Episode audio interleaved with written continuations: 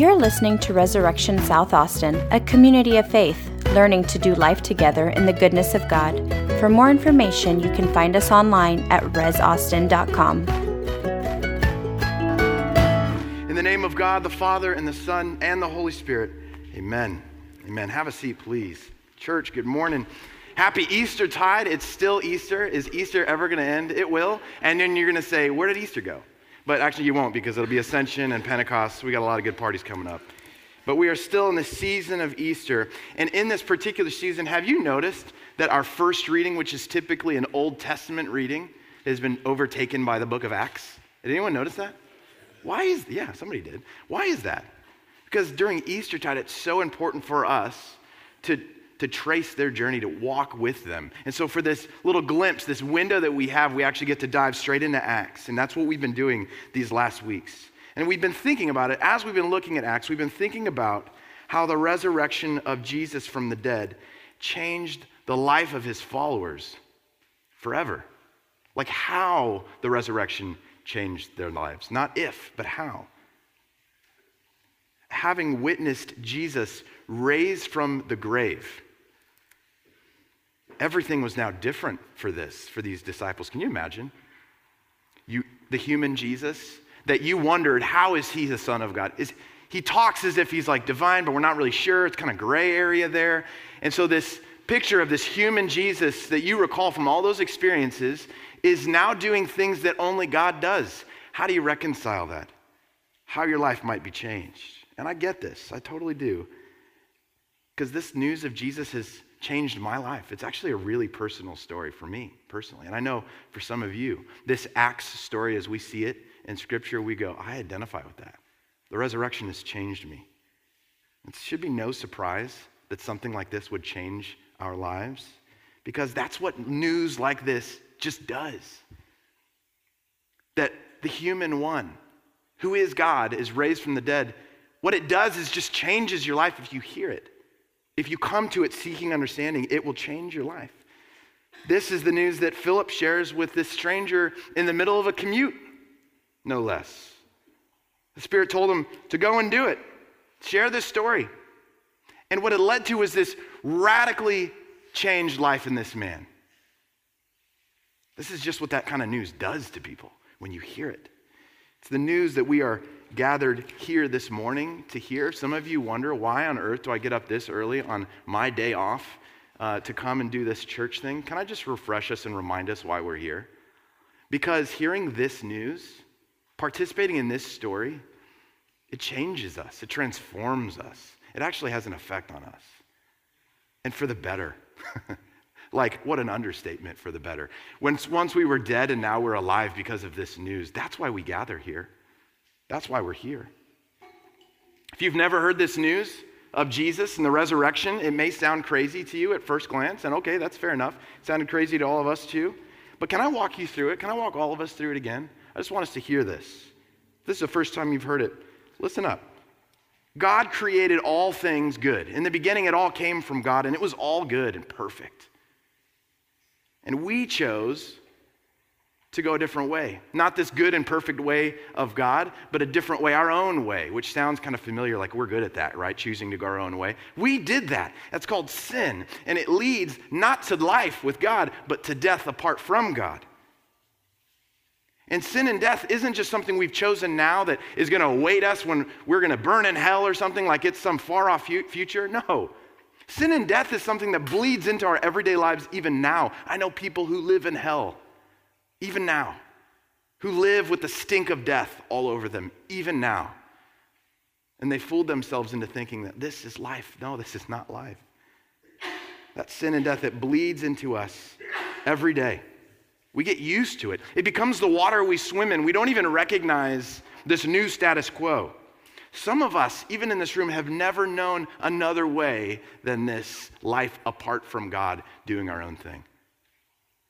We've come to think that it's normal. But, friends, this is not normal. One of my favorite things to do in kind of a mixed way is to preach at funerals. Because while everyone's trying to celebrate the life and, like, what a great person, I love standing up and complaining about the fact that death is not normal. This sucks. This is not the way it should be. And it grieves God's heart to see his children dying and perishing. This is not normal, this way of life. Even these days, when's the last time you've seen a dead body? No, we get that out of our sight because we don't want to be reminded that our lives end. We know it's not normal. We want to put it away. We get used to it. We weren't made to live lives like this, actually. And even if, if you don't believe in God, I think you can agree with that. This is not the way things ought to be, right? God created us for a full life, a restored life, a healed life, a life where things are made right, not only in us, but in the world, in the neighborhood. How we long for things to be made right. He has made us, listen, to have an empowered life, not to be subject to just anything and helpless, but actually full of God's Spirit and empowered to live an empowered life, to be hopeful. God is, it is actually totally normal for us to have hope. This shouldn't be just some weird, strange thing that happens to us twice a year. No, we're made to live with hope. But like a wall, like this thing that stands between us and that life with God, sin keeps us far from it. It blinds us, keeps us from seeing things, it binds us up, it hides the truth from us, even if it's in plain sight. It separates us from the life of God. And the only thing that can make that right, the only thing that can overcome that barrier is a sacrifice. A sacrifice because our debt is human. We've, some humans got to pay this human sacrifice, this human debt of sin that we have built these mountains of. If you have student loan debts, you get this. Like, who's going to pay that? I've got to pay that. Can you imagine the mountain of debt that we have from sin that we have made? Someone's got to pay this. And it can't just be anyone, it has to be human because humans have piled this debt up. But there is one who's human. There is one who's actually come to set things right in the world, to pay our debts, even though we don't deserve our debts to be paid by someone else. There is one who is human who's come to pay our debts. And though he's human and everything like us, he is God and nothing like us at the same time. He's God, He's perfect, He is full of power. His love knows no bounds. His name is Jesus. His death on the cross is that sacrifice for us once and for all, for everyone, once and for all. It overwhelms any debt. If you can imagine anything that could keep you from the love of God, the cross of Jesus overwhelms that. Amen, Sean. Keep preaching. You can say that. His res- yes, thank you. His, his resurrection, it defeats all of our greatest enemies. Their greatest fears, nothing, chump change compared to the resurrection of Jesus. Death and sin, our greatest enemy, the thing that it seems no human being can overcome. Jesus took death and sin behind the woodshed, if you will crushed it, broke it, overwhelmed it, trampled over it once and for all. And his ascension into heaven reveals that his rightful place is actually at the right hand of God in complete and comprehensive power over the world. Unmatched power. There is no one who can stand shoulder to shoulder with Jesus. Why? Because he is the Lord. You see why Christians call this good news? This is such good news.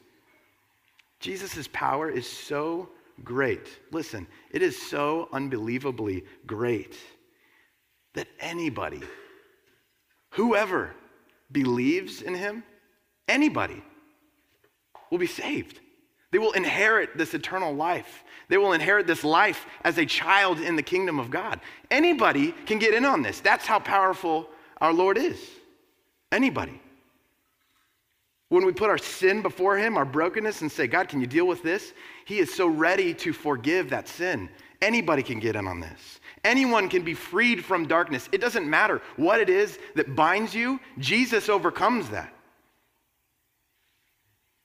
And we, these undeserving children of God, now inherit eternal life, not just tucked away as like our retirement plan, but this thing that comes to us now, this life of the kingdom, friends, we can live this today. It's for us now, today. Amen. In fact, right now, Jesus is guiding the work of his people, the church, you all. He's actively with you, working with you as his reign takes root in South Austin, in Texas, in the United States, throughout the world. The kingdom of God is at hand. And it's taking root through the lives of people like you and me. That's, that's pretty amazing. How wonderful is that? I know some of us have heard this so many times, but we take all of this and we place it in the category of like religious advice. That's one way to do your religion or whatever. This isn't advice. Like, Jesus doesn't need us um, to have another option. And he doesn't contend with like other religious op- options. This is not spiritual guidance. It's not spiritual direction. It's not like another self help book. You know what's so t- qualitatively different about this news? Is that it's news. This is what's happening, whether you believe it or not. Whether you understand it completely or not, this is actually what's happening, this news. And it's so stinking good because this news is declaring that those who are captives are set free, the sick are being healed, the beaten are being raised up, the crushed, those who are oppressed, they're going to receive justice. The defeated are given hope. It's such good news for those who are on, under the shoe of somebody else because Jesus is rescuing us. This is why we're here, right? Friends, Christians, church folks, this is actually why we're here. Not to just check some religious box. We're here because of this news. It's so good. And we're so, so we come even this morning eager to worship God. Because of this news, we say, God, you are so worth my praise. You're so worth this small amount of time that feels like an inconvenience to me or whatever. I don't know. I mean, I feel that way sometimes. God, you're worth this. You're so, even if my heart's not into it, Lord, I've got all these doubts, you're still worth my praise. You're still worth my offering of my life to you. This is why we sing, even if we don't have great voices, because our Heavenly Father loves to hear us sing because He's worth it. So we sing, make a fool of ourselves. We're eager to bow when that cross comes by. Why? Because of everything that cross has done for us. We're so eager to say, Yes, God, you are so good. Yes, amen to that. We're eager to hear the story again, even as I preach. It comes to us like a cold glass of water for our souls. It's so good. We're eager to pass the peace. We're eager to repent. Everything that we do in this liturgy, all the robes and smells and bells and the ceremony, all this stuff is actually, let me just cut to the chase for you. It is all because we are so eager to praise a holy God who's come to rescue us. It's all for that. It's not so Sean can be pretentious and like show that I'm different from you or something. No, this is actually, if we had enough robes, you all would be wearing them because we all look like this in Christ. So it's a reflection of some sort. We are so eager to say, Yes, God, look what you've done to me. You are worth all that I can give you, all my praise, all the ceremony, Lord. You would deserve it. There's not enough that we could offer you, but we're still going to try. We worship you. We're thankful for you. This is why we're here, because we've witnessed the power of the resurrection of Jesus, in other words. Just like the early church, these early Christians that we read in Acts, our life has changed. And when this good news of Jesus makes a home in us, you know what it looks like? It looks like love.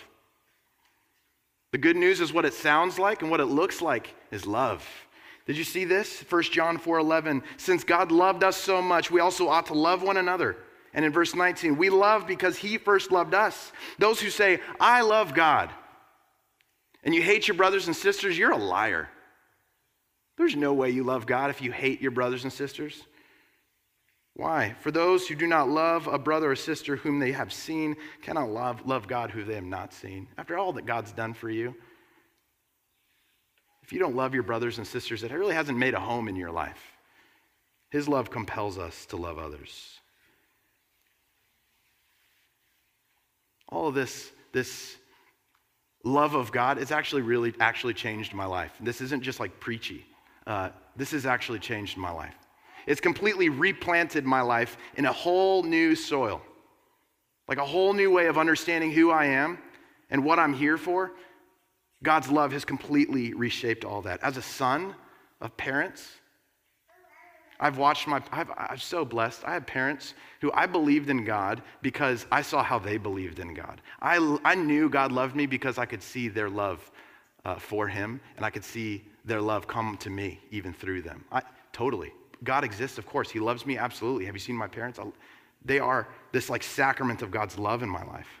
As a brother, this has changed my life. As a husband, as a friend of some people, few people, but some people, this love has actually changed my life. As a father, I can look to my heavenly father and say, Lord, how do I parent these kids? This has totally changed my life. It's, it's joined my life with the life of Jesus. And I may wander around and struggle. I may have tons of doubts. Maybe some of you do too. But His Spirit, regardless of where I am, the Spirit of God has made a home in me that never changes. So I'm, He's always with me. He's always renovating my heart. He's always transforming my life as I make sense of his resurrection. Those inner motivations that I have when I go to work or when I go out into the world, no longer are they motivations driven by fear. No, the love of God's come into my life. Now they're motivations of love. I'm not afraid anymore because that love has driven out fear and sin and death. In Christ, friends, we begin to see that since God first loved us in this way, we can now love the unlovable. We can even love our enemies. Even that's overcome. We don't have to win with other people. We don't have to manipulate others to, to get something out of them. No, they're good. You're okay. The love of God has found us. We can actually love one another, be freed to love one another, and show each other dignity.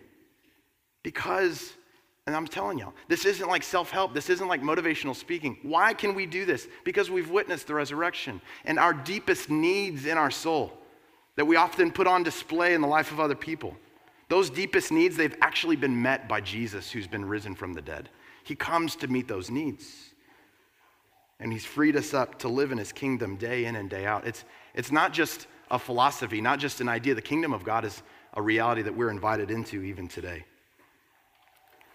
This story of the eunuch, I'm getting to it at the very end, I know, of the sermon, but that's all right. This story of the eunuch, it actually shows us these two things, both of these truths. One, that God's people are guided by his spirit to do incredible things as those who have witnessed the resurrection. And two, that there's nothing that can disqualify you, nothing that can keep you out if you believe in Jesus. There's nothing that can disqualify you from the kingdom of God. Now, look, listen to this. This black Ethiopian castrated man on his commute out of Jerusalem. This black Ethiopian castrated man, which I know y'all don't want to hear this, but he, it physically excluded him from Israel's covenant because he could not be circumcised. You're out. You're on the outside. There's no way you can get in. He was heading, heading back from Jerusalem and he was reading the scroll of Isaiah 53, and something struck him in this scroll. Maybe well, what resonated with him was this part of that verse. In his humiliation, justice was denied him. Maybe that leapt off the page for him. You might see why. Who knows what struck him about this? But here's what the scripture says as he's reading the scroll. Verse 29 Then the Spirit said to Philip, this this witness of the resurrection who's been filled with the love of God, guided by a spirit. The spirit speaks to Philip and says, Go over to this chariot and join it. So Philip ran up into the chariot and heard him reading the prophet Isaiah. He asked, Do you understand what you are reading? This is like the same exact motion of God's Son entering our humanity. Do you see what's happening? Philip's doing what he's seen God out of love do stepping into our situation, our humanity.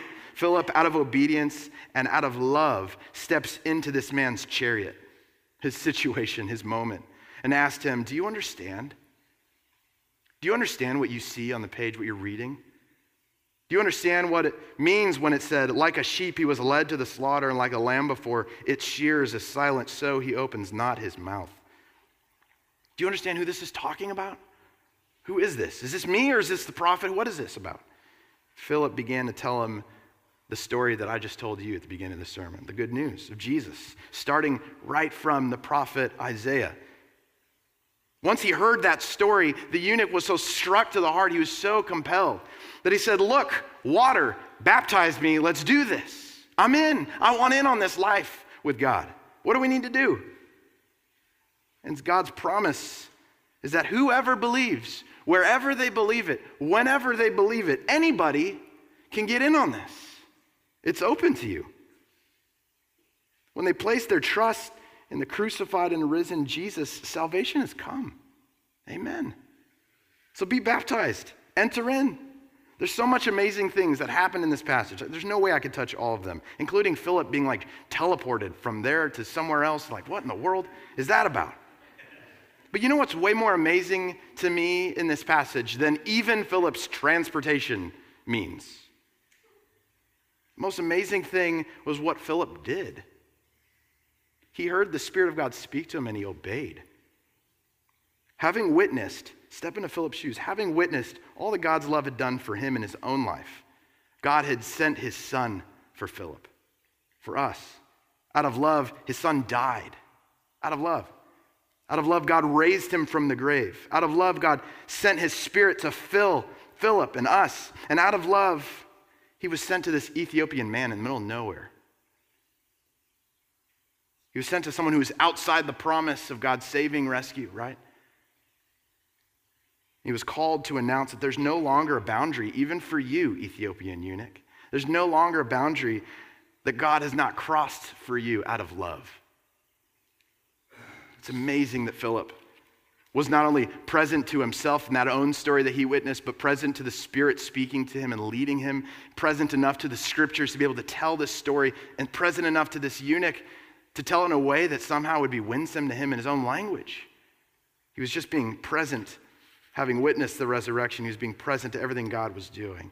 Friends, this morning, if you have not decided to make your home in the love of God, to not respond to this good news about who Jesus is, you're invited. I don't know what you've heard, but if you're on the outside, you're actually welcome to come in on the inside. Well, I've got doubts. That's okay. You're invited. You don't know the things I've done. That's okay. You're invited. You don't know me, Sean. I may not. Doesn't matter. You're invited. Believe in Jesus. It's really that simple. Put your trust, believe in Him, believe in what He's done for you. And your sins will be forgiven, and His Spirit will be given to you. And your whole life will be replanted in the presence of God. He will come and make a home in your life. If you're a Christian, if you've heard this a million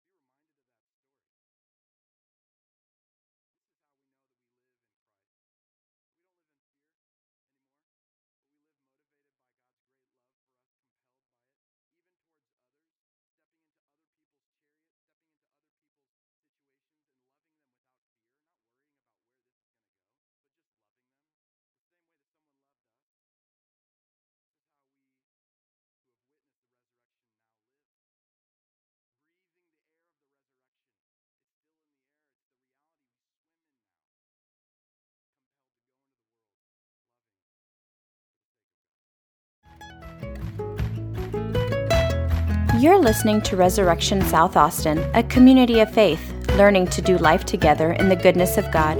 For more information, you can find us online at resaustin.com.